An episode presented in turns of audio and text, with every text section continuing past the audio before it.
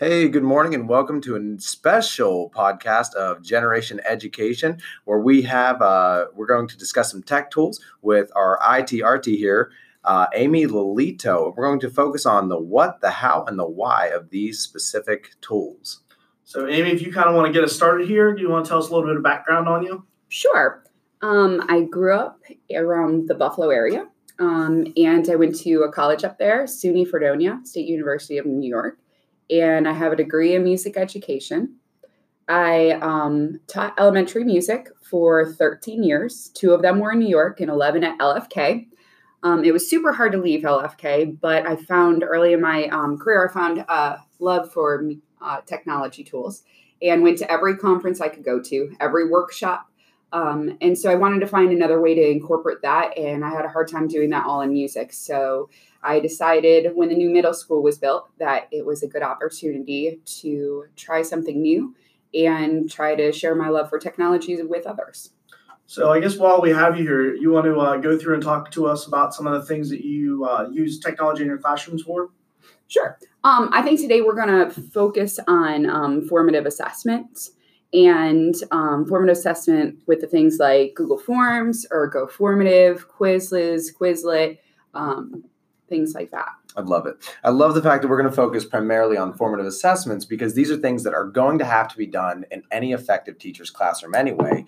So if, if they have to be done, we might as well utilize our technology. We might as well come into the twenty-first century, and we might as well get these kids actively engaged rather than just saying, you know, here, write this down on a slip of paper, and that's my formative assessment. So I think this is going to be a really effective podcast to really talk about um, utilizing uh, Google Forms, you know, the Go Formative and the Quizlet. Um, so as with anything, Miz Lolito, uh, we love to start with our why. So tell me why teachers need to make the switch to things like Google Forms instead of worksheets. Um, because we are a one-to-one school, we already have the infrastructure for that. Um, I feel like if we do formative assessments um, using Google tools and Go Formative and things like that, it's going to be so much more engaging for our students.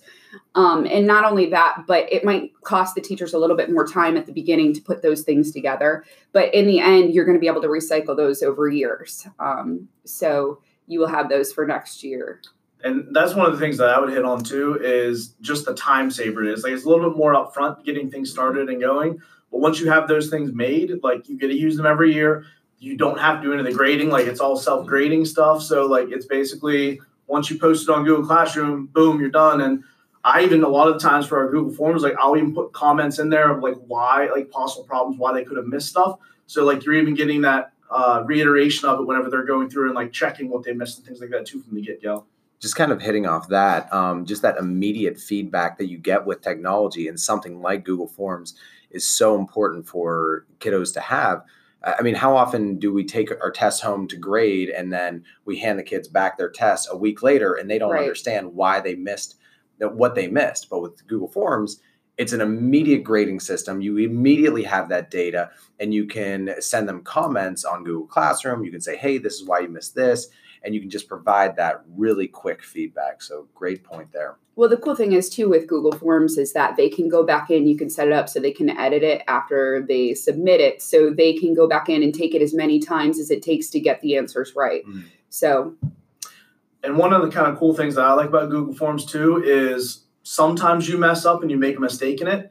And all it is is you just kind of scroll through and you can go through question by question if maybe it's an open-ended question and they didn't have the right units on it, or they typed it the wrong way, or had a space in there, something something like that. You can go through and manually like fix all of them. Of go through this answer is close enough to the right thing, or they just typed it wrong. Like we're going to go ahead and mark that correct, and it'll auto fix it in there for you too, which is kind of cool. Right. I think making the switch over from pencil paper to the go to the Google Forms is really difficult, but I think it's a step that has to be done. I remember when I was teaching in elementary, I would do um, reader responses with all of my students, and it would we'd have so many papers that I'd be looking at over the weekends, and it would just be I'd be inundated with these papers. And then, you know, kind of towards the final year of my teaching, I was like, you know what? Let me try Google Forms. Let me try some of these open-ended things, and I was able to just take my Chromebook home And I could just read all of their reading, reading responses. It was just a quick formative assessment. And I, I really believe that Google Forms is, you know, it's the quizzes of the future. I mean, it's the assessments of the future. So one of the other things I kind of like about it too is like it'll go through and break it down for you. So like you don't have to manually do it anymore. Mm-hmm. You can go through and look at like most missed questions on there and how many people got it right. You can go through and it'll break down like question by question, how many kids did this, how many kids did that. And you can kind of see where that disconnect is like mm-hmm. across your classes rather than having to go there and look at each kid individually like that too. Yeah. Right. So, oh, go ahead. Sorry, I was going to say, if you're worried about kind of getting started with the Google Forms, it's really not that hard. Mm-hmm. There's a bunch of templates in there already for you. Once you make something like a spelling test or something, you can um, do a copy of that. So you have it and you can just change up the questions. So if you're going to do, you know, a unit test that always kind of looks the same, you'll be able to make copies of that. Um, things like if you have tests in, let's say, a Microsoft Word file and you have your questions written in there, there's tools that you can use that will import that directly into Google Forms. Um, so you have a printed copy, you can snip and paste it in there. So things like that make it super easy to and, put them in there. And I think one of the other nice things that like Google is constantly improving on things. And so recently they went through and like they added like you can go through and add the diagrams and pictures like directly to the questions. Because before you kind of do a little bit of a workaround. So they're making it a little more user-friendly with that. And then uh, in addition to that, you can also import questions from like other quizzes you have. So like if you're going right. through and you're doing like exit tickets or like small little quizzes as you go along, you can go ahead and you can pull those same questions again and maybe just go through and tweak certain things on them for like a unit test at the end, which is pretty helpful and a big time saver too as we go along. Just kind of hitting off that and just how Google Forms is consistent, consistently just moving forward with, you know, all the things you can do with the Google Forms. Um, I really love the visuals and the differentiation. You know, we have our special ed classrooms, we have our inclusion classrooms, and it's such an easy way to provide those accommodations like requires visuals in math. And you can just embed a diagram, you can embed the picture, you can embed a quick video just to help all students and kind of that scaffolding and just providing them with all those things they need. And right. One kind of little other thing that I do with mine is like I break mine up into sections. So if like we have a test that's on a couple different uh, units or whatever, I'll break it up and do like different sections for it and grade them individually on those sections. So if kids didn't come back and do a retake on it, they're not retaking all of the stuff. They're only going to focus on those areas where they actually need help on. So it's easier for the kids. It's easier on me. And it kind of breaks down the learn a little more so you know exactly what the kids need help on. And going off the video idea, so um, I'm kind of obsessed with Screencastify.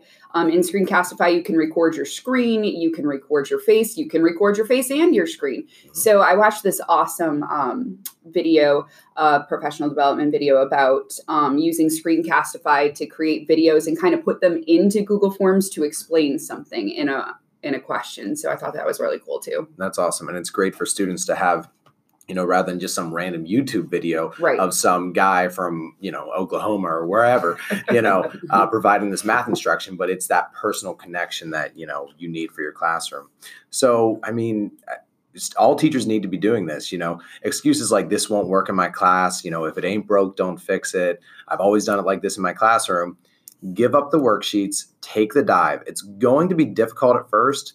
You know, set your goals, set your expectations, and just, you know, dive in. Try it out. Google Forms, it it's really just a fast and easy way to be doing assessments. Right. And I can tell you firsthand that I've had a bunch of teachers just this year try it for the first time. And at first they're like, ah, oh, this is so confusing. But uh-huh. once I teach them about, you know, snipping the tool, uh, using the snip tool to just put pictures in there and everything, and then they can reuse that over and over again if they make a copy of it, they come to me and they're like, oh my gosh, I love Google Forms. I can't believe I was grading papers for so long. Mm-hmm. So.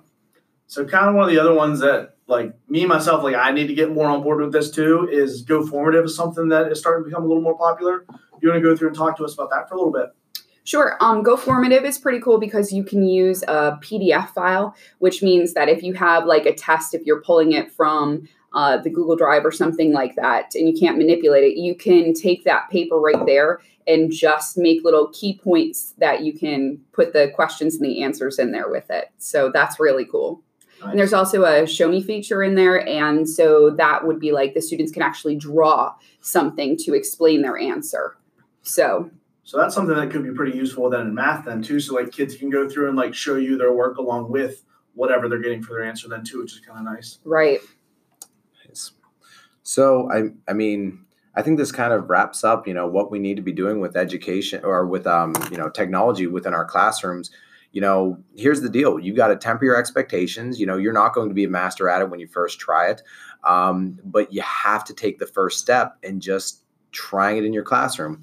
Set your expectations for what the kids need to be doing. You know, explain what a good digital citizen is. Have those mini lessons ready and good to go, and try it out.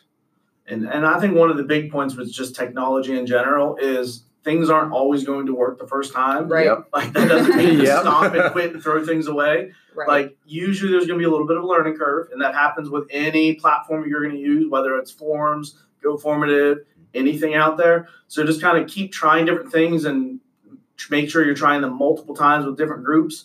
And eventually once you kind of get some of the kinks worked out, like it works very smoothly then.